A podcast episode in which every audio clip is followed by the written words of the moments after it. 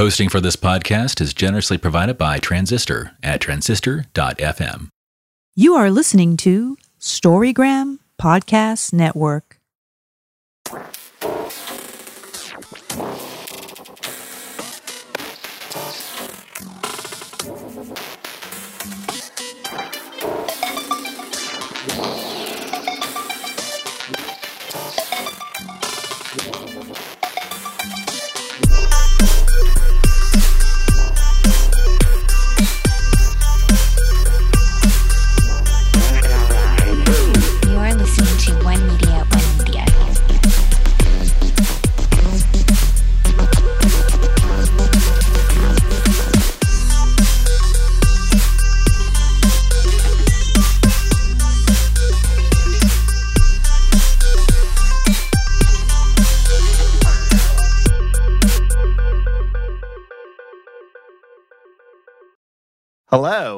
Welcome to One Media, One Media, where we act like a little tiger and beat someone up and then act like an idiot.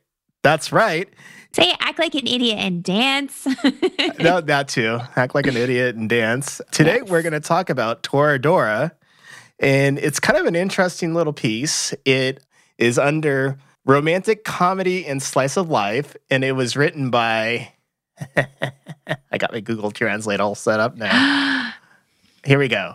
Yuko Takemiya. Yes, exactly. Yuko Tamiya. It was illustrated by Yatsu. They've done quite a few light novels and video games. Nothing really anything else I could recognize. And also the author, like she's mostly done Toradora, and then she's also worked on something new called Golden Time. It was released March 10th of 2006 and went till March 10th of 2009. It's 10 novels, light novels. And then there was another spinoff. It was called Toradora Spinoff, which was released in May 10th of 2007. And, and it was three novels. And it went till April 10th of 2010. So three years. the manga was released in July 7th of 2007. And it's still going on Wait, the manga or the anime? talking about the manga. The other stuff was just light novels. Wait, but the the Toradora is still going on? The manga, yeah. Wow. So what I think they're doing is since it was a light novel first, they are translated to manga. That's the only thing I, I could put together. Yeah. And then the anime series, which we're going to talk about, it was released in October 2nd of 2008 and it went till March of 2009. It's 25 episodes. It is directed by, hold on here, Tatsuyuki Nagai. Tatsuyuki Nagai. Look at that. Nice. I, yeah, I think I did a good job on that one. You did. so it's directed by Tatsuyuki Nagai and it was written by Mari Yokada. Mari Yokada. Okay fair enough. It just happened to be on Netflix and it's also on Funimation. And there's also a video game and it's just a visual novel. It's on the PlayStation Portable. It was released in 2009 of April 30th. What's that mean? A visual novel video game? it's like kind of like an adventure game slash menu based kind of game. So let me choose explain. your own adventure? Kind of, yeah. And I, I bet you it's a dating sim, if anything. Hmm Anyway, let's just get into the plot. Yeah. What's it about? what you tell us what's it about? What's it about? I'm just kidding. Okay, it's about this third year, a junior in high school named Ryuji, and there was really nobody that would fall for him, or he felt kind of empty in life because he never really knew his dad. Once again, some anime trope, and everybody was scared of him because he has these kind of gangster eyes, I guess, and everybody thought he just looked like he was angry all the time. I just He has a resting mean face. a resting mean face. Yeah, that's Mhm. that's a very good way of putting it. And so, And he's huge. Isn't he kind of tall? Like he's kind of like intimidating height and stuff. he's kind of tall, but I think it's more his eyes though that everybody's scared of. It's like the first day of school, and he's kind of like hoping he'll make some new friends, maybe, not really. And then he accidentally bumps into this girl that they call the Palm Top Tiger, and he didn't really even notice her because she's quite a bit shorter than he is. She gets so angry that he bumped into her that she punches him. And that's how they kind of meet. And her name is I forget her name. Taiga? Taiga. That there we go. I was just watching this too. Aisaka. Yeah, Taiga Aisaka. sorry. So it goes through the day of school, and he decided to go back to the classroom, and all of a sudden the desks are flying everywhere, and it's Taiga. He went back to go get his bag, actually. And then she notices that that like he took his bag and then she grabbed it and they have a big old tug of war over it. And then later he goes home and he goes, Oh, that girl is kind of crazy. I don't know what it was. And he notices that there's this envelope. He's like, Oh, huh. I guess this is from Taiga. Interesting. And then about a minute or two later, he hears something at his porch and it's Taiga. And she jumps through the little balcony and she tries to attack him with a sword. And then he had to like convince her that he didn't read the letter. There was no letter there or anything like that. And so well, he kind of knew who it was for. So she gave a love letter to someone that wasn't supposed to be Ryuji. It was supposed to go to this real popular boy named Kitamura. So to show that he was just as pathetic as her, he showed all these love letters and all these weird playlists and all this other stuff for this one girl, Minori Kushieda. He's like, I'm just as pathetic as you. It's all good. we could hang out and we'll be cool. And somehow he ended up being her slave in a way. She would always call him Mutt and he would make all her meals and she'd just be hanging out at his house all the time. How did that arrangement start? Because honestly, I watched part of this and then I took a long break from it and I didn't start over. And yeah, there's like this rule that came up that he was kind of like, I think it was because when she was over there, he she was hungry, so he fed her, and then it became like a thing. But why did she always refer to him as a dog? Like that, you're my dog. And it was I thought it was for a certain amount of time, but No, I can't remember why she thought he was her servant. okay, how did it all begin was he didn't want Taiga to see his mom all drunk. So he was like, You need to leave right now. You, you don't understand. You need to leave right now. She's like, Well, why? Why? He's like, Well, just get out, just leave, and I'll do anything. She's like, Anything? He was like, Yes, you'll be my dog or something like that. And it was something along that line. Okay, it was some so- sort of thing. And Yeah. then just so context of who he is, he's raised by a single mom who is very young and kind of immature. what does she do? She works at like a bar or something. Yeah, she works at like a hostess bar in a way. Yeah. So she's very like cute and she always has her boobs out kind of thing. And she's kind of ditzy. So, but he takes care of her too. Like, so he's like really like keeps house, cooks food, you know, buys all the groceries. He's very responsible in that way. And Taiga lives next door, like the building next door, in like a really nice apartment. His apartment's not as nice as hers. She lives in like a fancy apartment building Very nice but it's like bougie. right across from his. That's how she was able to jump in that window. And she lives on her own because her parents are kind of like out of the picture. they just decided to not deal with her at all and just kind of Because they divorced, They and started new families. They started new families, but I just didn't want to get into it so other people could, if they wanted to. Ah, if they want to. Well, it just gives some context to why they're around each other so much. And like, she needs someone to cook for her. Otherwise, she just lives off takeout. She'd live, live off of takeout, and he's the one that ends up like really, really taking care of her. But their whole entire friendship is off of how they're going to get these other two people to fall in love with them. But it always ends up kind of failing in some way or another. yes. that's the good part about this series, but I had to watch this twice. So for me in general, like I thought the first run through was pretty damn good. And there was only some parts where I was a little irritated with, which retrospectively, now rewatching the end piece, it wasn't as annoying as I thought it was.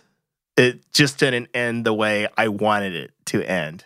But what this series did is it made me really get irritated with like certain anime tropes. There's always some festival at the school. There's always going to be a Christmas scene in an anime house. series. Oh, a beach house scene. Yes, there's always going to be a beach house scene. There's always going to be this really popular girl that has some type of weird edge to her. The characters are all good. The thing I do like about it is that they all have certain flaws, but they're kind of stereotypical flaws, is my biggest problem with this series. Watching it again. yeah. I had that. I felt like this series felt really long. Like I was like, oh, is this over yet? So I feel like they dragged out some of that stuff or created unnecessary drama that I'm not sure I think the characters would have gotten into. It didn't strike me as I love a lot of the characters and where it started, but then it just didn't seem like the growth or momentum or development or something was lacking or I don't know. It's like, when is this going to end? Yeah, exactly. And then when it was getting kind of exciting, it When are they going to kiss and say that they love each other? Just do it already. And that was the most annoying part. And there's this weird bird that Ryuji owns and his mom own. And what the? F- and we hate it. why is it there? It's not funny. It's supposed to be comic relief, but it's not funny. It's gross. It's like the ugliest bird ever. Its tongue is always hanging out of its mouth, which I've never seen a bird have that happen. Nope. And it's always struggling to either breathe or talk. It just makes me very uncomfortable. Like I'm always like uncomfortable when the bird shows up. You're like, oh, I hope this scene's over soon.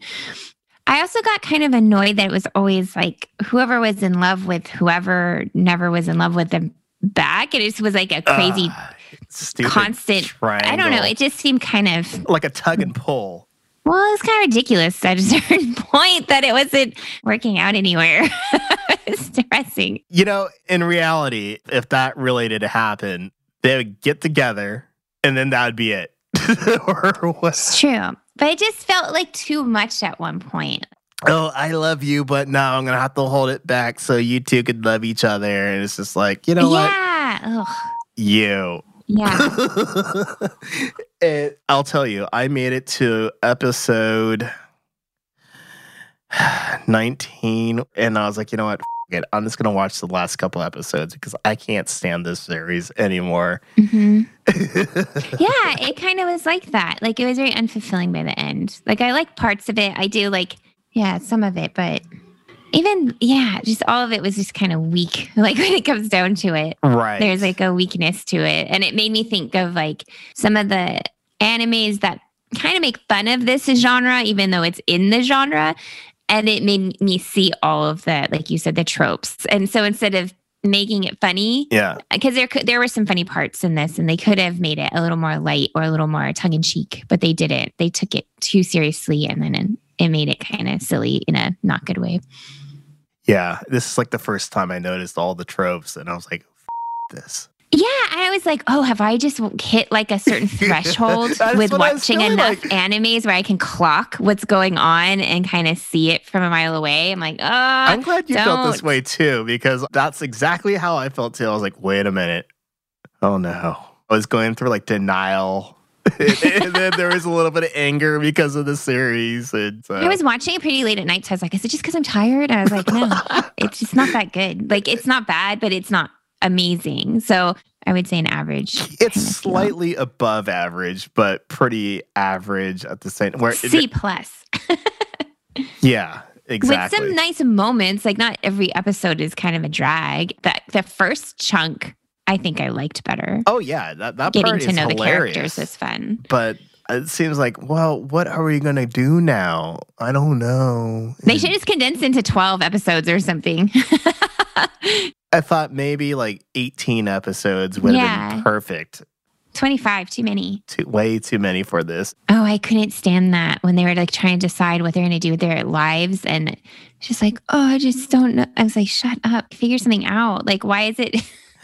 Right. and then the one thing that really did annoy me about the series is here Taiga feels like she has a family, but then runs away from it for some strange reason. yeah. What the? F- Also, she's such like an apathetic rich girl at one point. She's like, "Why do I think about that? I'm rich." I'm like, "Shut up." Right. Uh, it didn't make her likable in any way. yeah. Okay. Do you have a favorite episode or moment? No, not at all. But much like High Score Girl, which you haven't watched all the way through yet, Nope. that has more touching moments, even though the girl that what's his name falls in love with or whatnot doesn't talk. And the, the video games are just kind of like the background piece that keeps their friendship together in a sense. Where this one, it does have special moments, but it's like this weird 10 second spikes in a way. And then when they finally say, Hey, we love each other, let's run away. And it's just like, uh, Then it's kind of over the top. You're like, what? yeah, I don't. It was too dramatic at certain points, and I never say that. I love drama, but Right. it was unbelievable drama. Like it was like, nah. Yeah, and I, I honestly I don't understand how I watched it all the way through and didn't notice all these weird tropes. Where this time it was just like it was in my face. it was right there. It was dragging the whole entire time, and it just bugged me. I'm gonna say you probably were multitasking the first time. I had to be. I, I- before this podcast, I think I was more of a completionist. Like I could just barrel through this and just make it through because I want to complete the series, and it might be good right at the very end. Where sometimes now it's just like I have to watch this again. yeah, like it's like who wants to waste their time? Yeah, yeah. There's so many good things to watch. There's so many good animes to watch. Yeah, exactly. Yeah, I'd put this not on the top list. If you have a bunch of animes to watch, you can put this a couple rows down. Yeah, positives, like we said before. I think the characters are kind of interesting. The art design is pretty cool of the Mhm. characters. The music sucks. I f- hate the music. Whenever there's like something really dramatic or they're going to tell their awesome, I love this person, blah, blah, blah. All of a sudden you hear this stupid piano and violin thing. Dun, dun, dun, dun, dun, dun. Can't they just play something different? Maybe they didn't have a good music budget. Ah, they had to have. I, I don't know. I don't know. well, It shows. Yeah, it does show. Check it out if you like.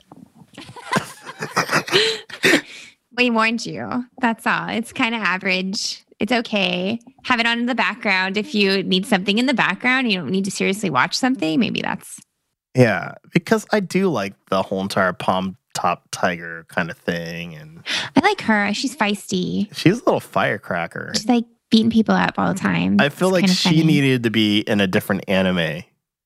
Yeah, I liked the main character guy too. Yeah, Ryuji. He was very sweet, and he has had interesting backstory.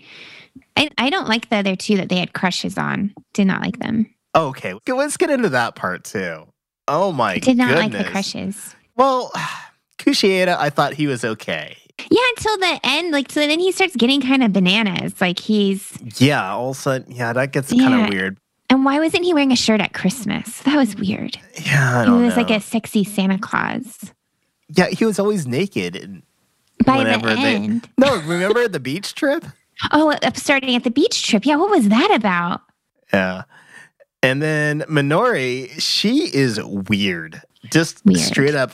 I could I couldn't put a pulse on that one. Well, what was the draw? Like, I didn't understand why either one of them were attracted to the other, you know, like their crushes. I didn't understand why Taiga would have liked that guy. I didn't understand why Ryuji would like Minori, really. Because I think they like their their persona versus who they really are. But I think it would have made more interesting anime if they were kind of likable and you did kind of want them maybe to be together because then it would have created like more tension versus all it did was make you go like you're liking the wrong person. Yeah. But which is true. Kind of like in Fruits Basket, they do such a good job of like Toru um, and then having Kyo and Prince Yuki. You like Kyo and Prince Yuki, even though they're very different personalities. you kind of go back and forth leaning on who maybe she should be in love with. Right. And then they didn't create that tension. you know what? You're very right about that. That's what happened. I can compare it to Fruits Basket. I find all its flaws. I think we watched the newest Fruits Basket and loved it so much. The, and the characters are so well written, even like the ones we don't really like, they're still well written. Where this one, it's kind of there in a way. yeah. So I think that was like, yeah, there's like certain t- tweaks would make it really good. Yes. you know, like certain things. So that's why it feels long because there's no battle. Like you're kind of like, okay, I get what's going to happen and why isn't it happening? Like, why is this dragging out? Right. You know, versus like making it a little more complicated. So then we're like, oh, I don't know, blah, and get more invested with maybe some of the other relationships. I kind of liked at one point, I was rooting for the model. You know, I think she was the best character. Mhm.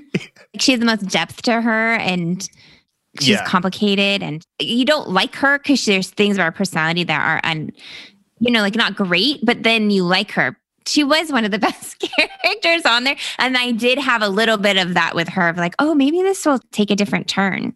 right. And that would have been cool. And I don't really like how her storyline ended. Or it just didn't feel completed to me. okay, the best thing about that character, she is Ami Kawashima. And the thing about her, she was a model, she was very fake. And then Kitamura always wanted her to be her true self so she could make real friends. It's the whole entire thing. And watching her grow throughout the series, unlike the other characters, Yeah, she is the one who grew. yeah, she changed completely. hmm That's what's so annoying. And she knew what was going on the whole time. So I felt like, oh, someone else is seeing this. like, Yeah. She was the only one that could smell the bull the whole Yeah. entire time. Exactly. So that's it's worth it for her. I liked her. They should do a spinoff on just her. They should. I agree. 100%. Mm-hmm. That's what I want to see.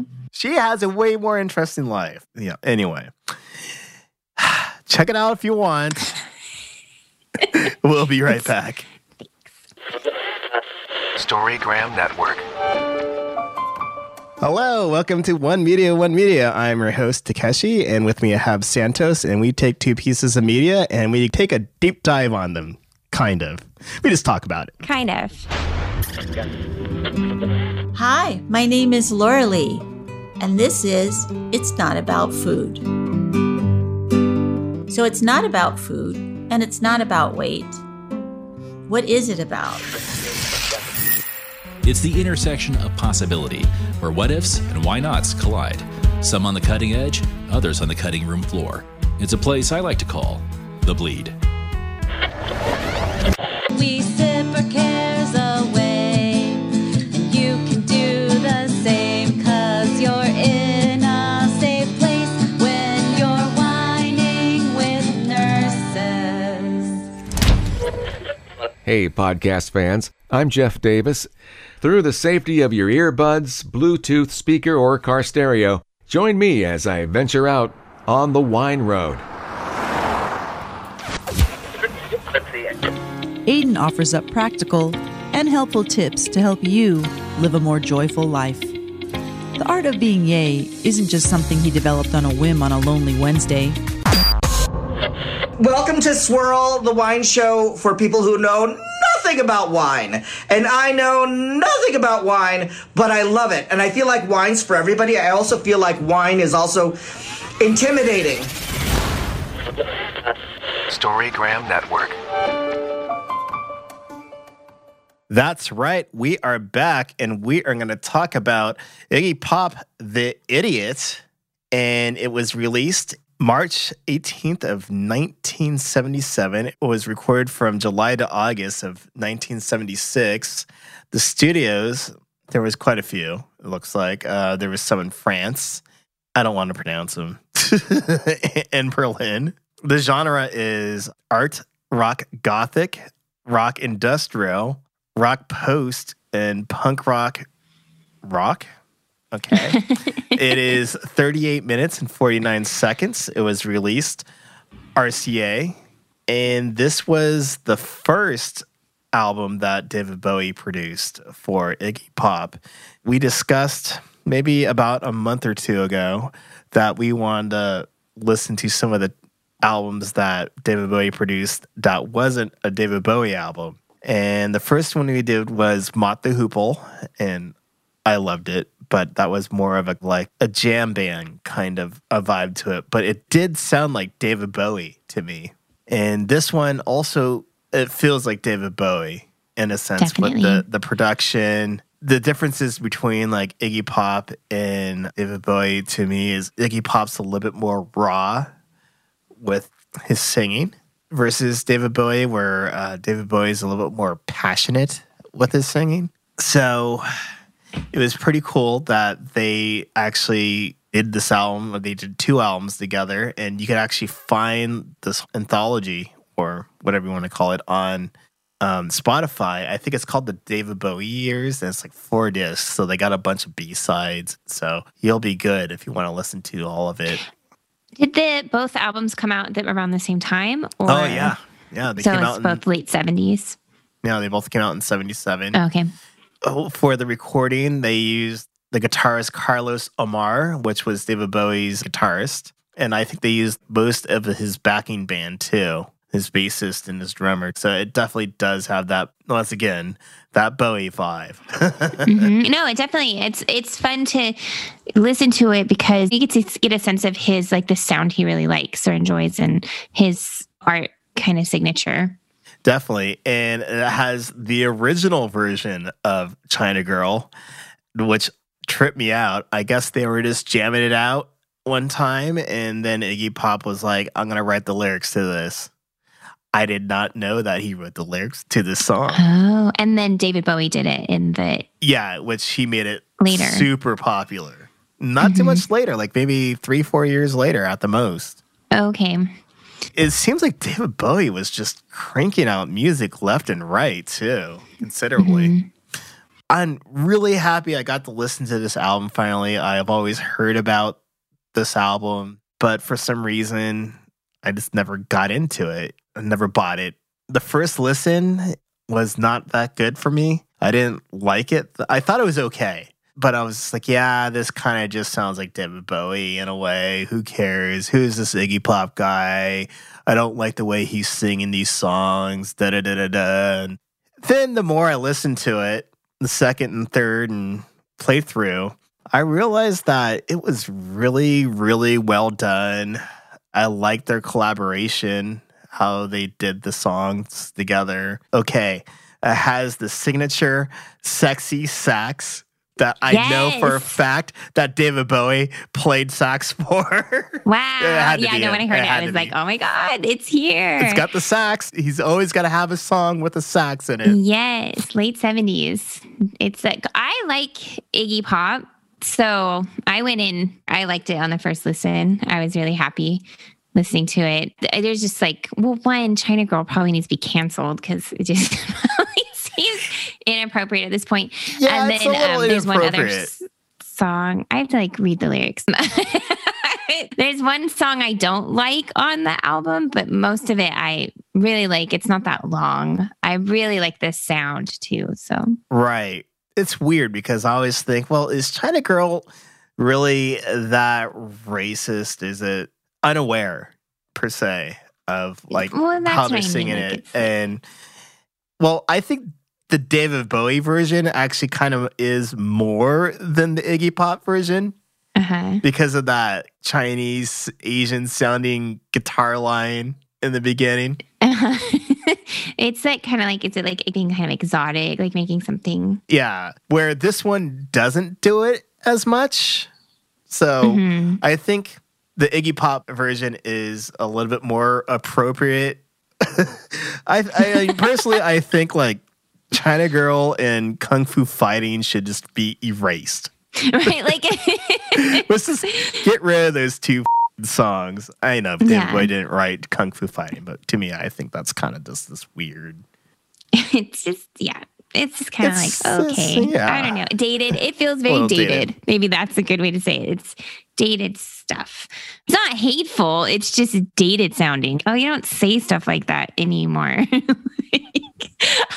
But I really did enjoy this album. I liked it a little bit more than I thought I was going to like it. What songs do you like? Oh boy, I could just pick any song on here and I could almost say I like it. I have one song I don't like. I don't like Tiny Girls. you know, that's one song I thought was like kind of weird. He sounded drunk when he was there. He was like, What are oh, you Oh, yeah, drunk? Like, what's was going on? but everything else. I think this was the very debaucherous era of David Bowie, especially. This was his like Coke era where he yeah, was so I was like, all right, sounds messed up. So that one, nightclubbing is about nightclubbing with David Yeah. Bowie. okay, yeah. And that's such a good song. Yes, good. which if people don't know, nightclubbing is also the drum track is also used in Closer.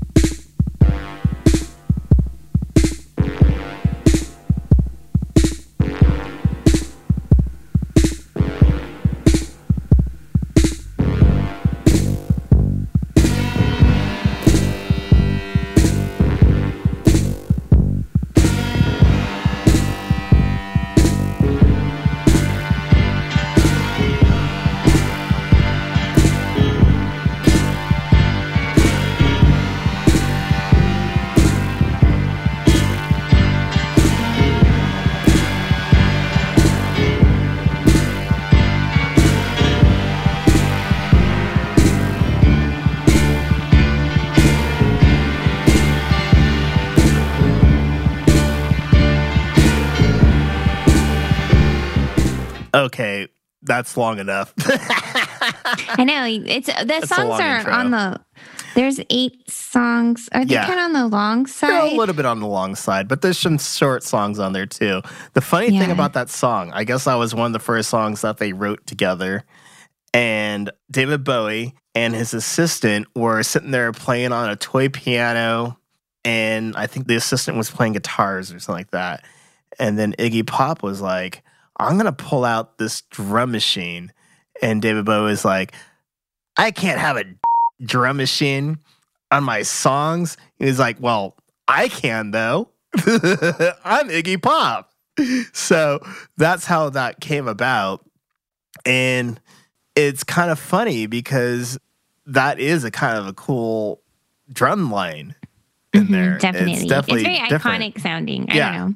So it's it's really cool to have that in there. Another good song. Well, why don't we just play the different version of China Girl, just so people will know. Yeah, compare him a little. Compare him a little because his vocal performance is pretty different from David Bowie's. But in the beginning, it does kind of sound like David Bowie.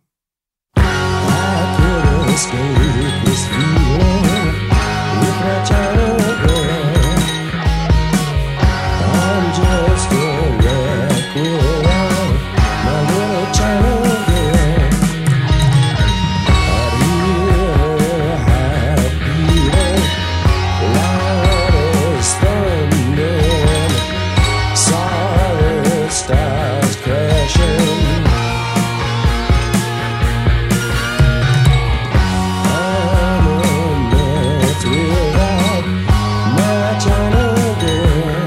Okay, so the other cool thing about this song, this seems like when he's saying China Girl to me in this version, it sounds like he's just talking about a porcelain doll.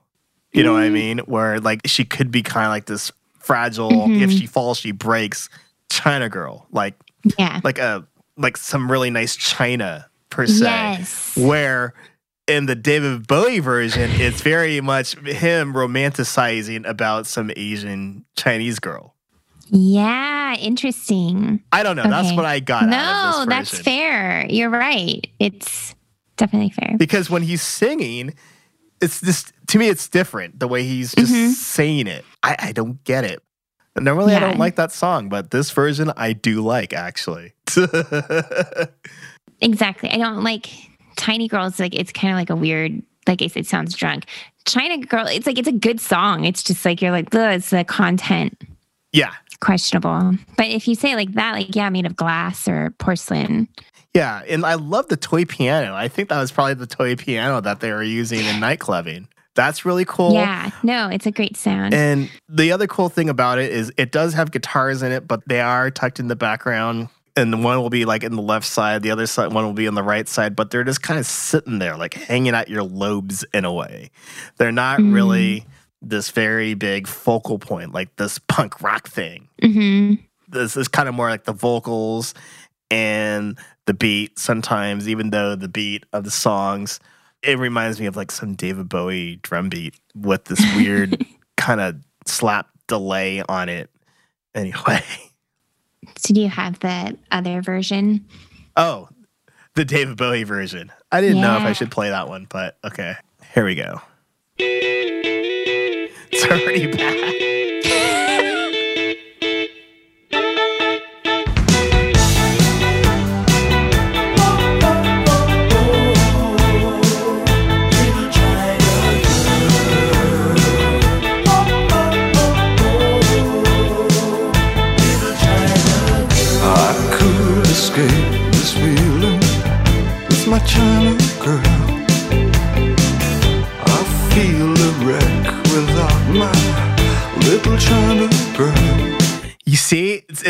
Different. It does sounds very different, and you're right. There's something about that kind of very stereotypical sound um, that then puts it in a weird place versus the original song, right? Yeah. it's more just a song. I never really noticed it until I just listened to it right now during this recording. I was like, it sounds different. Yeah. So it's like context. Yeah, per- totally. It's so trippy. I think I knew the David Bowie one, but I didn't know the Iggy Pop one. So I automatically kind of had like, oh, yikes, like feeling about it. Right. But now that we've compared them, I'm like, oh, maybe the context was totally changed like a couple years later. Also reminds me of Siouxsie and the Banshees when they do um Hong Kong Garden, right? Is that Oh, that's yeah. very classic kind of sound. You're right. And it's pretty interesting the legacy of this album. I mean, it inspired a lot of different people. Of course, it inspired Siouxsie and also the Creatures. I could see Depeche that a lot with this album and Siouxsie. Nine Inch Nails, Joy Division. Okay. You want to know something kind of creepy? hmm Ian Curtis, when he committed suicide, this album was playing in the background. This was his last album to listen to. Yep. It's pretty big. Yeah. That's. We could choose another song. Um, Uh, Sister Midnight, or I like I like that one. Dum Dum Boys, I like, but it's like a really long intro, so I don't know if it's okay. worth. Let's go with Sister Midnight, and that'll be it.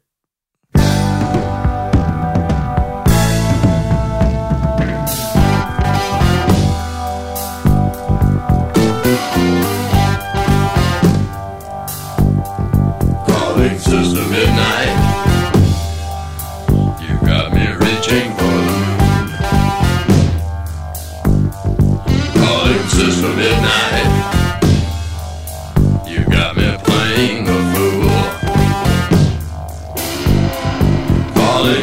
Midnight.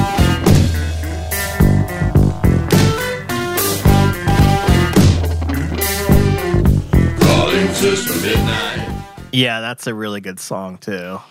Don't you think this album has this feeling of these musicians getting together and not having any guidelines of like how music should sound or what they should be like? And so right. it seems very creative and open because Iggy Pop to me is like so much more punk rock and rock and roll and this has a different feel to it, but it doesn't feel not authentic to him as an artist. It just feels like they got to play around with sound and songs and just have a good time. Yeah, the way Iggy Pop explained this album and what they would do is that David Bowie would mess with something in the studio and he would just kind of leave it there. And then Iggy Pop would come back a little bit later and then do some other things to it. And they just keep on going along that line.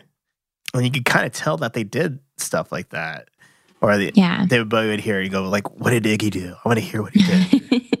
and it doesn't feel like it has that pressure of like it needs to be a this kind of album or that kind of album. You know, like it's just creative. yeah, that's what I do like about this album too. You're very right. I really can't say anything else more good about it. I wish I would have checked it out a lot earlier. I wish I was a little bit more aware of it, but I guess that's what this podcast is for. And that is what Spotify is for. Exactly. so it gives us a chance to listen to these gems. this is definitely a gem. I think if I would have discovered this when I was a teenager, I think I would have appreciated Iggy Pop a lot more because you always just see like these documentaries or these interviews about how cool Iggy Pop is and why he's cool, but you never understand why he was neat. If he plays live, he'll just have his shirt off and he's kind of older now. So it's like, ooh, maybe you need to wear a Donald Duck shirt now no, or something, or a Daffy Duck. songs.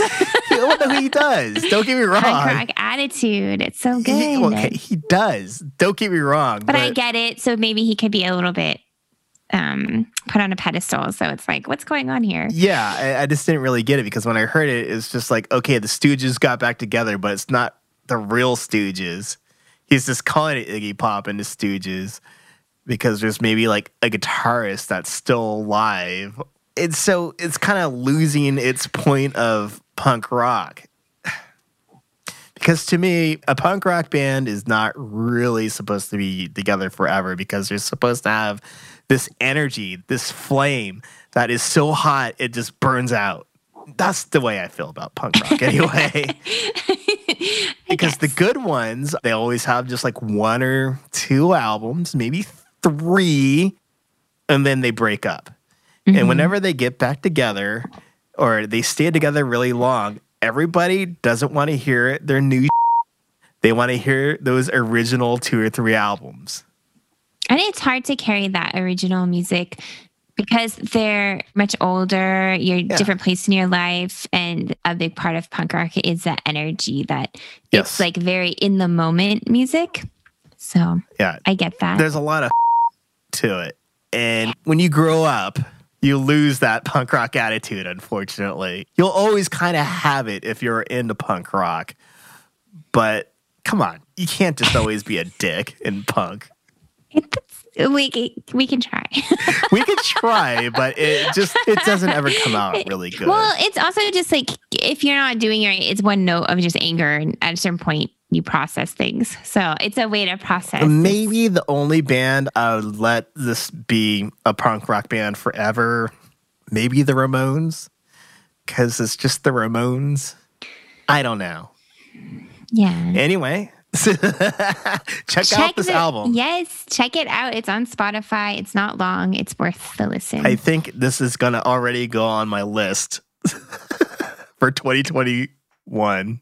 yeah. I want to listen to this a lot more, actually.